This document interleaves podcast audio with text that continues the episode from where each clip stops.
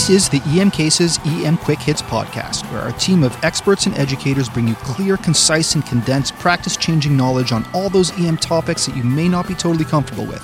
Cases, the latest evidence, procedural tips and tricks, pitfalls to avoid, and the key take home points and references on the EM Cases website. Quick, let's get on with it.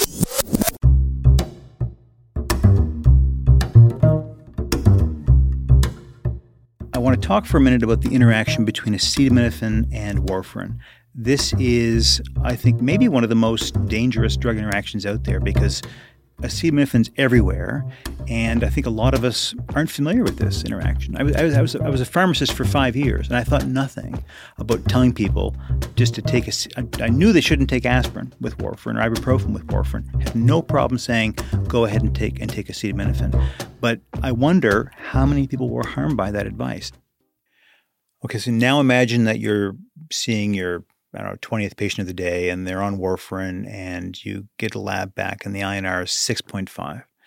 And the patient is adamant that not only was the INR 2.5, you know, two weeks ago, but she hasn't changed her dose at all. And why might it be that the INR is so much higher than intended? And one thing that we we don't talk about often enough is the potential for acetaminophen or paracetamol, depending where you work, to potentiate the effects of warfarin. This is this is, I think, one of the most dangerous drug interactions out there because most people have never heard of it or they have some sort of passing awareness of it. But acetaminophen is just ubiquitous. And so what's this interaction all about? This is a complicated one. And so to understand this interaction requires understanding exactly how warfarin works. When you have a patient on warfarin and their INR is 2.5, it's because warfarin has interfered with the vitamin K cycle. I'm going to walk you through this. Imagine factor 7. It doesn't do anything until it's activated. 2, 7, 9, and 10, they have to be activated, and they're activated by an enzyme. It's called gamma carboxylase. And you know, what's this? All it does is attach a little carboxyl residue to factor 7 to make factor 7A, and you're good to go that enzyme requires vitamin K as a cofactor. And once the enzyme has done its job, you've used up your vitamin K and you got to recycle it. Well, the recycling of vitamin K involves an enzyme, and warfarin blocks that enzyme. So, the, another way of saying this is that when you got a patient who's got an INR of 2.5 and all is good in the world, the reason the INR is 2.5 is because you have depleted the patient of reduced usable vitamin K just enough to compromise the activity of that carboxylase. And so their factor 7A levels are low. What on earth does acetaminophen have to do with this?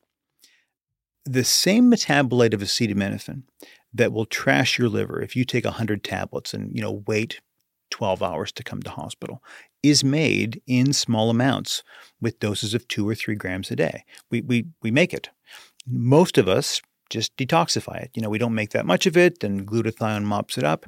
But in some people, for reasons we don't fully understand, this metabolite, NAPQI, is made with, you know, two or three or four grams a day, and it directly damages or interferes with that enzyme, the target of warfarin's therapy. And this happens like overnight. If you got someone who is on warfarin and has a you know an INR in the therapeutic range, and then they start acetaminophen four grams a day, we'll say, it is sometimes the case that a day or two later, their INR will be five or six or seven. Um, and, and this happens to some people more than others. It's not really that well understood, um, but the mechanism is very clear. And so I think the thing for emerge docs to know is A, the patient who's got the unexplained elevation in their INR might have it because they've been taking acetaminophen, whether it's you know, Tylenol for a headache or Percocet or Vicodin or Sinutab or, you know, Tylenol seems everywhere. And so it's very easy for people to get into trouble like this. The other point to be aware of is that, you know, we routinely put people on acetaminophen and we don't think twice about it when they're on warfarin sometimes. We, we, we're, we're all wary of using NSAIDs because we don't want to cause GI toxicity and increase the risk of bleeding if their factors are already messed up. But I think sometimes we forget that acetaminophen can cause this problem too. So this interaction is a bit different than most others. You know, most interactions, what we know about them come from, you know, case reports here and there or studies in healthy volunteers. This interaction's got a fair bit more evidence behind it. there are even some RCTs where you know they take people on warfarin and they give them acetaminophen or placebo and they see what happens to their INR. And the bottom line of that is that on average there is a bump in the INR that's not that great, but that's the average rise. And I think what's really important to realize here is that not everyone responds in the same way, and somebody might have an INR that goes up, you know, by 0.7. Someone else might go up by two or 2.5 given the same dose. And so the, I think the key message here is that the how this interaction manifests at the individual patient level varies dramatically. The best review of this interaction, if you want to sort of spend some time digging into it a bit more, is published in Blood in 2001. The author's last name is Renato Lopes, and it's an open access publication, sort of, you know, really spells out what we know or what we knew at the time at least, about you know why this interaction happens and what to be wary of. What they rec- what they recommend in that paper is if you're going to put somebody on acetaminophen for more than two grams a day for more than three days, you know, check the INR, you know, five days down the road. I, I worry a little bit that that recommendation is a little conservative because it's not too hard to tell a story how somebody could be on, you know, two or three grams just for a day or two. And end up with an INR of five or six or seven. I've seen it myself under controlled circumstances. And usually it's somebody who's, you know, malnourished or they're sick. Uh, so this interaction, I think, is worth thinking about. If you've got a patient in front of you who's on warfarin and whose INR is unexpectedly high, you know, they, they haven't – you know, had a recent dose change. They haven't been sick. They haven't been on antibiotics. Um, you know, why would it be that the INR is seven or eight? Just ask about acetaminophen. You know, because we all have it in our homes. Like it's it's just it's everywhere, and people don't think twice about taking it. So you know, it's it's a good thing for emerge docs to pick this up, even even if the patient's not bleeding. You know, you might well save the patient from a bleed. You know, a year from now, if you've made them aware of the fact that it isn't necessarily safe to combine acetaminophen with warfarin. That was none other than David Juurlink, the head of toxicology at University of Toronto. All right, so some people who take two to three grams or more of acetaminophen daily will produce enough NAPQ, the toxic byproduct that will interfere with the gamma carboxylase enzyme that requires vitamin K as a cofactor, and that'll cause the INR to reach dangerous levels. So, Think twice about prescribing acetaminophen or any product containing acetaminophen to patients taking warfarin. And for any patient who presents with bleeding while taking warfarin, ask about acetaminophen use. Next up, we've got Hans Rosenberg on dental infections. Today, we're going to talk about dental infections, specifically periapical abscesses and pulpitis. Dental caries can lead to the breakdown of teeth, allowing bacteria to enter the pulp and there it can cause a pulpitis. Pulpitis is an inflammatory process within the pulp. I know, I know, you weren't sure. It, it, it was one of those riveting moments. Now, pulpitis can also be reversible or irreversible. Again, as the names say, there's either a process that perhaps can be quickly fixed with something like a dental caries removal and filling, or irreversible, where you get pulp necrosis and all of a sudden you're in a situation where you require a root canal. If this inflammatory process persists and we get bacterial transmission to the apex of the tooth, you can develop a periapical abscess. This can, of course, lead to a tooth that is painful, can be cold or hot sensitive, and may be quite tender on percussion of the tooth, much like pulpitis, which would do all of these things. Unlike pulpitis, though, the tooth can become elevated and the surrounding area can develop erythema, swelling, lymphadenopathy, and in some cases can lead to extension into deeper tissues that may lead to systemic infections or airway compromise. So you see, dental infections are pretty awesome. They can be really cool, and you can be like, man, I nearly lost this guy's airway because they had this terrible dental infection that led to this really, really bad airway. I don't know if that sounds exciting to you, but it sounds exciting to me. In cases of reversible pulpitis, the ED treatment is simply analgesics that include anti inflammatories such as ibuprofen or naproxen. The definitive treatment is caries removal and a filling. For irreversible pulpitis, the ED treatment is the same, however, the definitive treatment will be a root canal. In cases where there is a periapical abscess, then the treatment, like all other abscesses, is surgical drainage.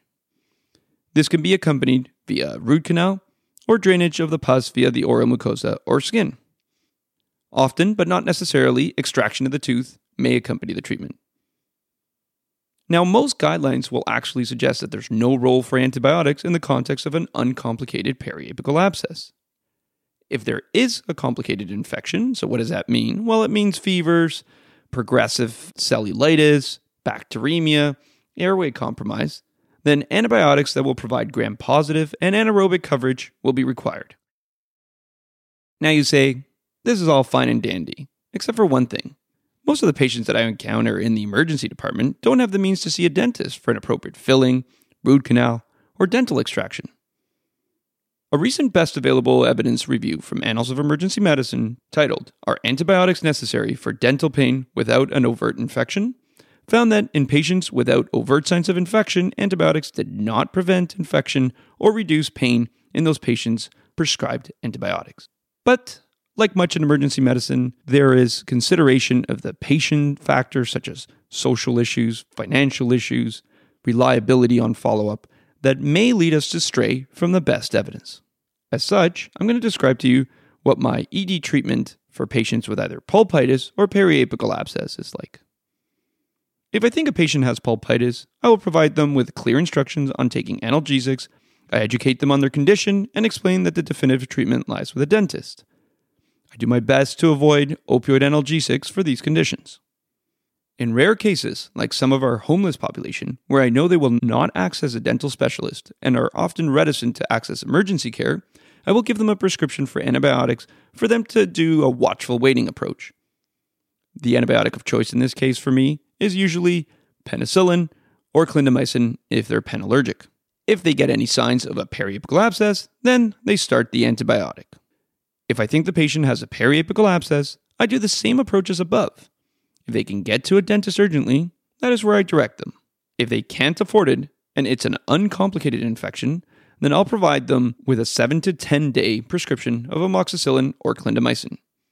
If it is complicated or there are any concerns regarding the airway, I will contact our maxillofacial surgeons for admission to hospital, in addition to a discussion with ENT in case there are any concerns for the airway. In our institution, the usual antibiotic of choice for intravenous treatment of these patients is clindamycin. However, using a combination of ceftriaxone with flagyl or perhaps piperacillin tazobactam is very reasonable. So, in summary, learn to differentiate pulpitis and periapical abscess. Always treat the patient's pain. Periapical abscesses and pulpitis usually require definitive dental treatment. However, if you are unable to help your patient get to a dentist, then you may want to consider antibiotics in patients who are at high risk or in cases of systemic infection. All right, so how do you differentiate pulpitis from a periapical abscess? You got to consider the duration of the pain and the secondary signs like tooth elevation, swelling, adjacent cellulitis, lymphadenopathy, and fever. Now, the definitive treatment of both pulpitis and periapical abscess really require a dentist because they're surgical. Your role in the ED is to diagnose, treat the pain, trying to avoid opiates wherever possible, and consider antibiotics based on patient factors, both physiologic and social. Now, most guidelines suggest that there's no role for antibiotics for uncomplicated periapical abscess. And in a recent review of two RCTs in Annals of EM, patients presenting with dental pain without overt signs of infection were not found to be benefited by penicillin. What about patients who can't see a dentist for whatever reason? I love the watchful waiting approach with a prescription for penicillin for seven to 10 days to be taken only if they develop secondary signs of infection, like I was talking about before. Next up is Emily Austin on massive APAP.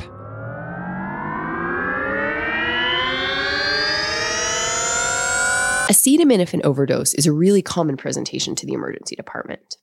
In a typical case of acetaminophen toxicity, a significant amount of the toxic metabolite, NAPQI, gets formed, and we deplete our stores of glutathione trying to mop it all up. Without treatment, patients can go on to develop liver failure, needing transplants, and even occasionally dying from acute liver failure. Fortunately, As we all know, we have N-acetylcysteine or NAC, which is an effective treatment if it's given in an appropriate time frame. NAC works to restore glutathione stores and allows NAPQI to be conjugated to non-toxic metabolites. And as we all know, most of the patients that come in do okay. Consider the following case. A 61 year old female is found confused with a fluctuating and alternate level of consciousness by her husband. He'd last seen her about three hours before, and at that time she was acting normally. EMS brings her to you, where she's got normal vital signs, and other than a GCS of about nine, she has an unremarkable physical exam. Along with a CT head and a bunch of blood work, you order a serum tox screen.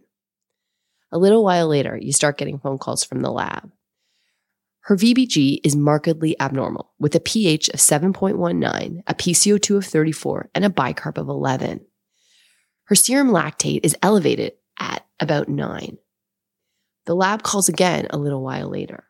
Her serum acetaminophen level is super high at about 5,490 millimoles per liter.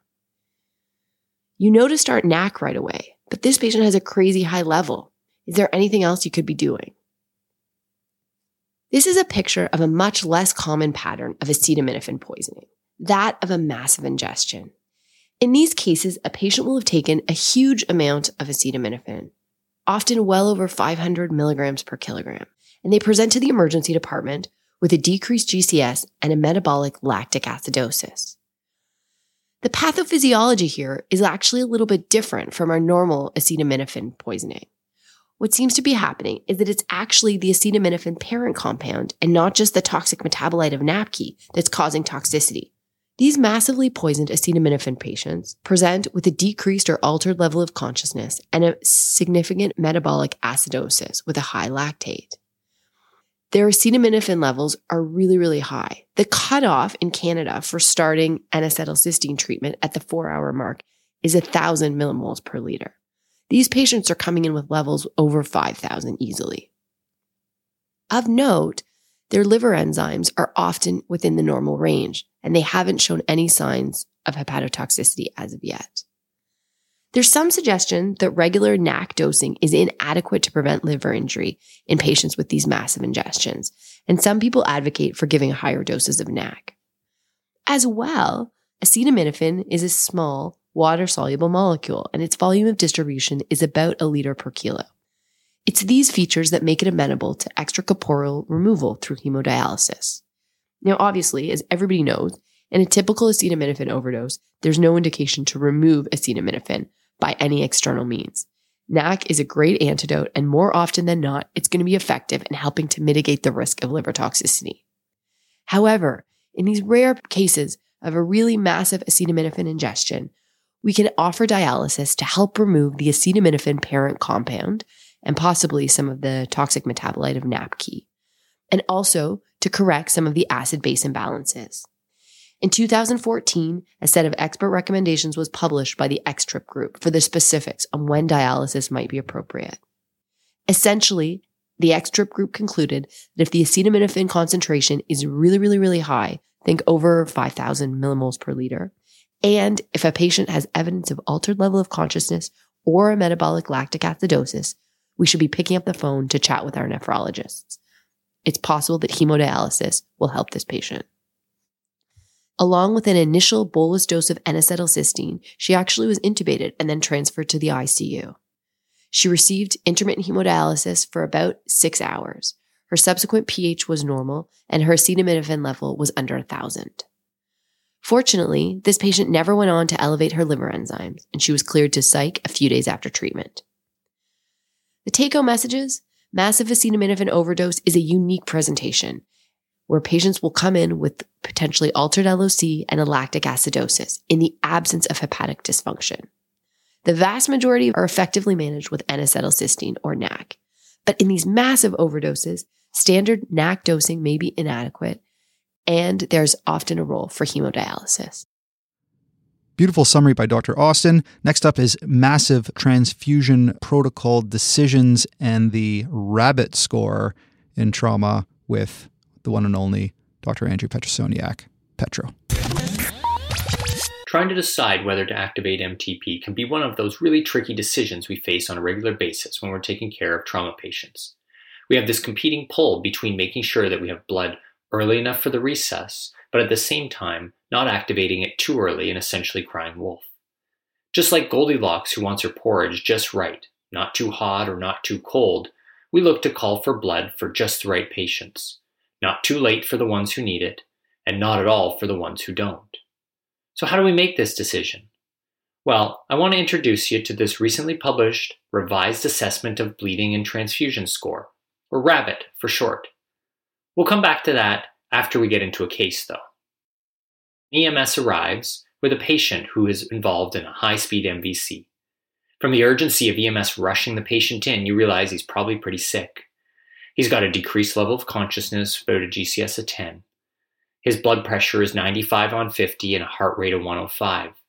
His pelvis is bound with a sheet done by EMS. His abdominal fast is negative, and on EFAST, there's no evidence of pneumothorax. Your impression is that he's got hemorrhagic shock from a pelvic fracture and possibly a head injury.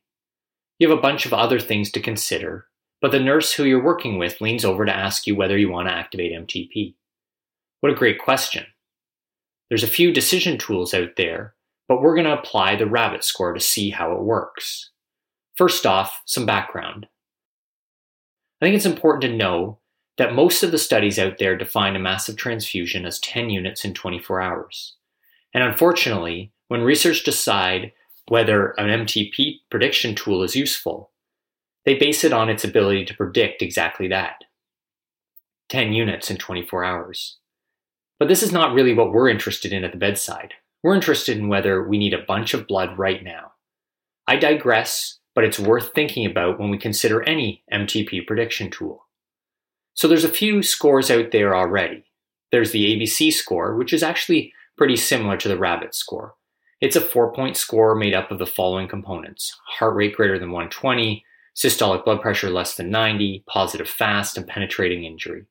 Two or more predicts the need for massive transfusion, with pretty good sensitivity of 75% and specificity of 86% in the original study, but to be honest, subsequent studies really haven't been nearly as promising with sensitivities less than 50%, so lots of false negatives. And then there's the shock index, which is essentially a component of the rabbit score, and it's been studied on its own. It's defined as the heart rate over the systolic blood pressure, and a shock index greater than 1 or the heart rate is greater than the systolic blood pressure is often the cutoff and it has a sensitivity of 67% and a specificity of 81% in predicting massive transfusion. There's a bunch of other scores too, but they all require blood work, so we won't even bother considering those. Back to the rabbit score, though. In an article published by Joseph and colleagues in the World Journal of Surgery in 2018, they compared the ABC score with this new rabbit score. Rabbit score is comprised of four elements similar to the ABC. Number one, positive fast. Number two, shock index greater than one. Number three, presence of a pelvic fracture. And number four, penetrating injury. Overall, using a cutoff of two or more, the sensitivity was 84% and specificity was 77% to predict the need for massive transfusion. This was way better than the ABC score, which had a low sensitivity in this study of 39% and a somewhat lower specificity of 72%. I really like the rabbit score because its face validity makes sense. It incorporates the shock index, which alone is pretty good, and add the pelvic fraction, which is so often a contributor to hemorrhagic shock, especially among the trauma patients we're used to seeing in Canada. Makes this score really applicable. Few things to mention though about the paper. First, we don't know what kind of pelvic fractures are included, but presumably any fracture seen on x ray or a clinically unstable pelvis is sufficient. Second, this score hasn't been externally validated, so the EABM people out there would say it's not ready for prime time. Though, in my opinion, it's not like we have many better options. So, add this to your clinical judgment, and it might help with providing some objectivity to your decision making. Now, back to our case. Our patient suffered a blunt trauma mechanism. He's got a blood pressure of 95 on 50 and a heart rate of 105. So his shock index is greater than one. But he actually doesn't score any points for vital signs according to the ABC score. He's got a pelvic fracture and a negative FAST. So his rabbit score is 2, while his ABC score is actually 0. This really highlights the value of the shock index instead of individual vital signs, and also including the presence of a pelvic fracture. And this is a patient I'd definitely activate my MTP for. So while the rabbit score probably shouldn't be included in any institutional policy for MTP activation yet, I think it's definitely quite promising and certainly can augment your current clinical judgment. Next time you're faced with a trauma patient who's bleeding and you're trying to decide about whether you should activate your MTP, consider the rabbit score coupled with your clinical judgment, and all of its four elements can be easily established at the bedside. All right, so the revised assessment of bleeding and transfusion score, the RABBIT score, is shock index greater than one, pelvic fracture, positive fast, penetrating injury. And if you score two or more, this is actually better than the ABC score at predicting the need for a massive transfusion. Remember, it's not prospectively validated. However, Dr. Petrosoniak does recommend considering incorporating the elements of the score into your decision making when it comes to activating MTP for your bleeding trauma patients. Next up, from the Update in Emergency Medicine Whistler Conference that we've covered on EM cases many times before, we have one of my favorite EBM gurus, Dr. Joel Yaffe, talking about statins in STEMI. Okay, I want to talk about uh, the Secure PCI study. So, Secure PCI, so th- this was a multi center study done in Brazil. And what they wanted to do is they took a whole bunch of people who they knew had ACS, they were going to cath. And there had been some suggestion that giving people statins prior to cath could have some benefits. So, uh, what they did was they took this patient population and they gave them 80 milligrams of atorvastatin pre cath. If it was a, a non STEMI that was going to cath, they gave it between 2 and 12 hours.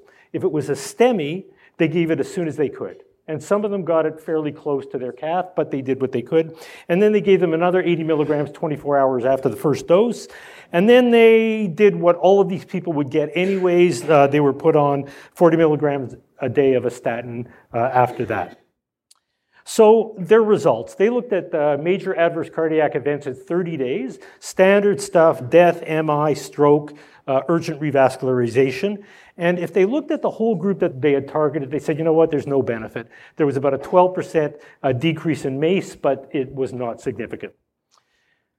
They had talked about some secondary endpoints. And look, I, I understand there are risks at looking at secondary endpoints, so we have to put this in perspective, but they published their data looking at some secondary analyses, not secondary endpoints, secondary analyses. And they said, okay, here were all the patients.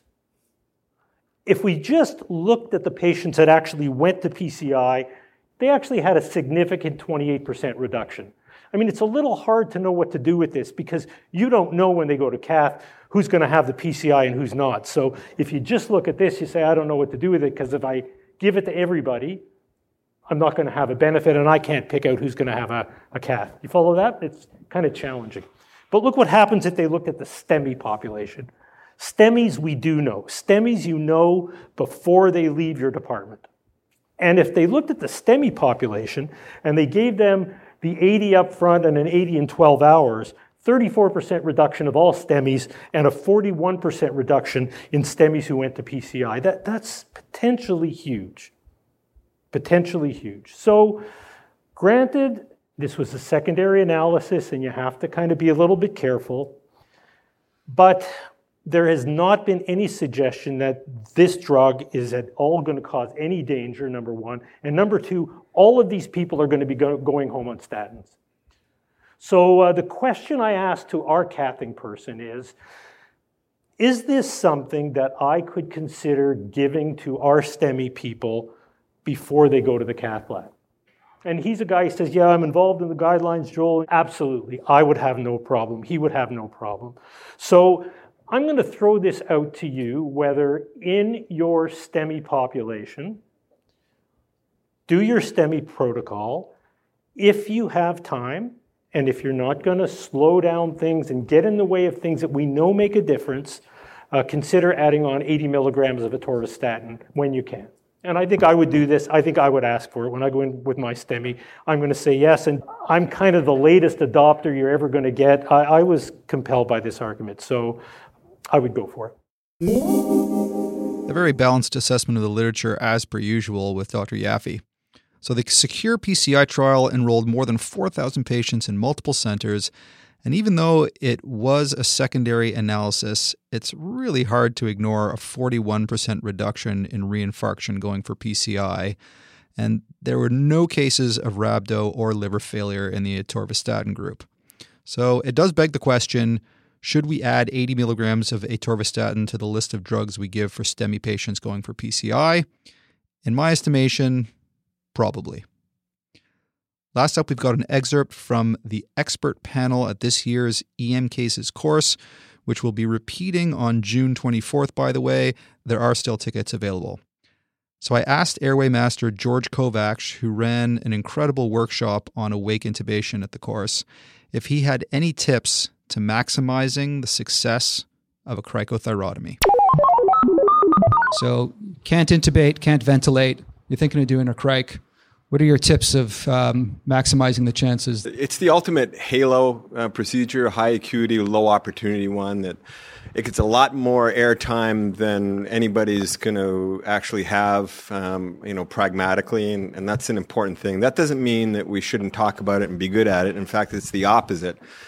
One of the ironies of all halo scenarios, whether it be thoracotomy, wake intubation, or doing a, a surgical airway, is that uh, that one of the measures to increase success is to do what's called overlearn, right? So so things you don't do um, very often, you have to spend more time than usual in practicing do it. So that's number one, is that you have to you have to practice the mechanics of it.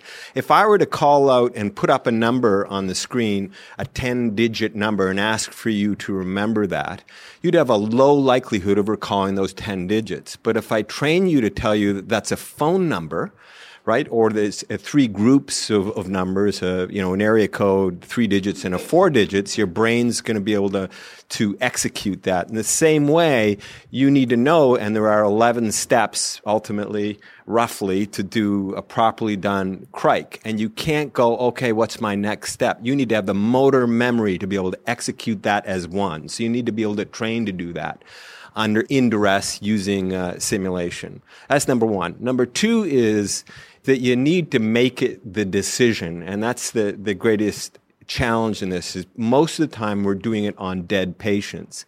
And we need to have permission in every case to say this is a potential scenario where I might have to do a cric. It means that when you're gathering with your team and you explain to them what's going to happen, that includes talking about a cric. It includes palpating the neck of every patient that arrives that you're going to do an airway on right? And you need to know what your trigger is. So I can execute that. Boom, I've trained, right? They'll do those 11 steps as one, but I need to know what's your cue. And there's a lot of debate about this. Is it a SAT? Is it a number or whatever? There is no number, and it's a combination of factors, right? So it's your inability to ventilate that patient, and you have two options to have that information. One is clinical, which really is shitty, especially when your heart rate's 180. Am I effectively, you know, mask ventilating? Do I get chest rise? You know, do I get that feel of BVM? You can do that. Or what you should all do is have waveform capnography hooked up to your BVM. That's the only thing that gives you breath to breath information before your SATs we're gonna, are going to fall for you to, to at least be on standby. So if I've got an abnormal waveform and somebody that I'm trying to mask ventilate after I failed intubation, everybody in the room should know I'm going to have one go with the supraglottic, and if that fails, I'm going to cut the neck. So ineffective ventilation, best cued by waveform capnography, and a change or falling SATs. The technical part, two quick pearls. Recognize that when you feel your larynx right now and try to move it, it, rem- it doesn't move very much. But the patient who's apneic, either you've rendered them that way or through unconsciousness, they are apneic, that larynx moves like crazy from side to side. And you need to stabilize it before you cut because you're going to cut yourself or you're going to go in paratracheal. The laryngeal handshake. The laryngeal handshake, right? And then the, the last pearl from a mechanical point of view is that uh, we're all going to do bougies. I don't think there's any role for doing a cannula approach that's biased, not based on, on great evidence, but reasonable evidence. I'm going to use my bougie as my uh, Seldinger uh, technique, and I'm going to put my finger in the cricothyroid membrane that I've cut into. Once you do that in a cadaver or in whatever scenario, you get the feeling of cartilage all around your finger right? You'll never forget that feeling, and you're going to be able to palpate the bougie going alongside of it. And once it does go along, it's easy to place your endotracheal tube. Well, that's it for this Quick Hits podcast. On the next Quick Hits podcast, we'll cover another important drug interaction with David Juurlink. We'll cover Ludwig's angina with Swami and a whole slew of quick hit goodies. So until next time, together, we're smarter.